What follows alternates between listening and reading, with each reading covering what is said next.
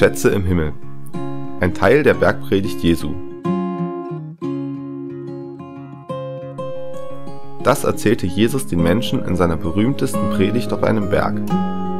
Sammle dir keinen Reichtum auf der Erde an. Er kann schon hier gestohlen werden und wenn du stirbst, kannst du sowieso nichts mitnehmen. Sammle dir lieber Schätze im Himmel, die dir keiner nehmen kann.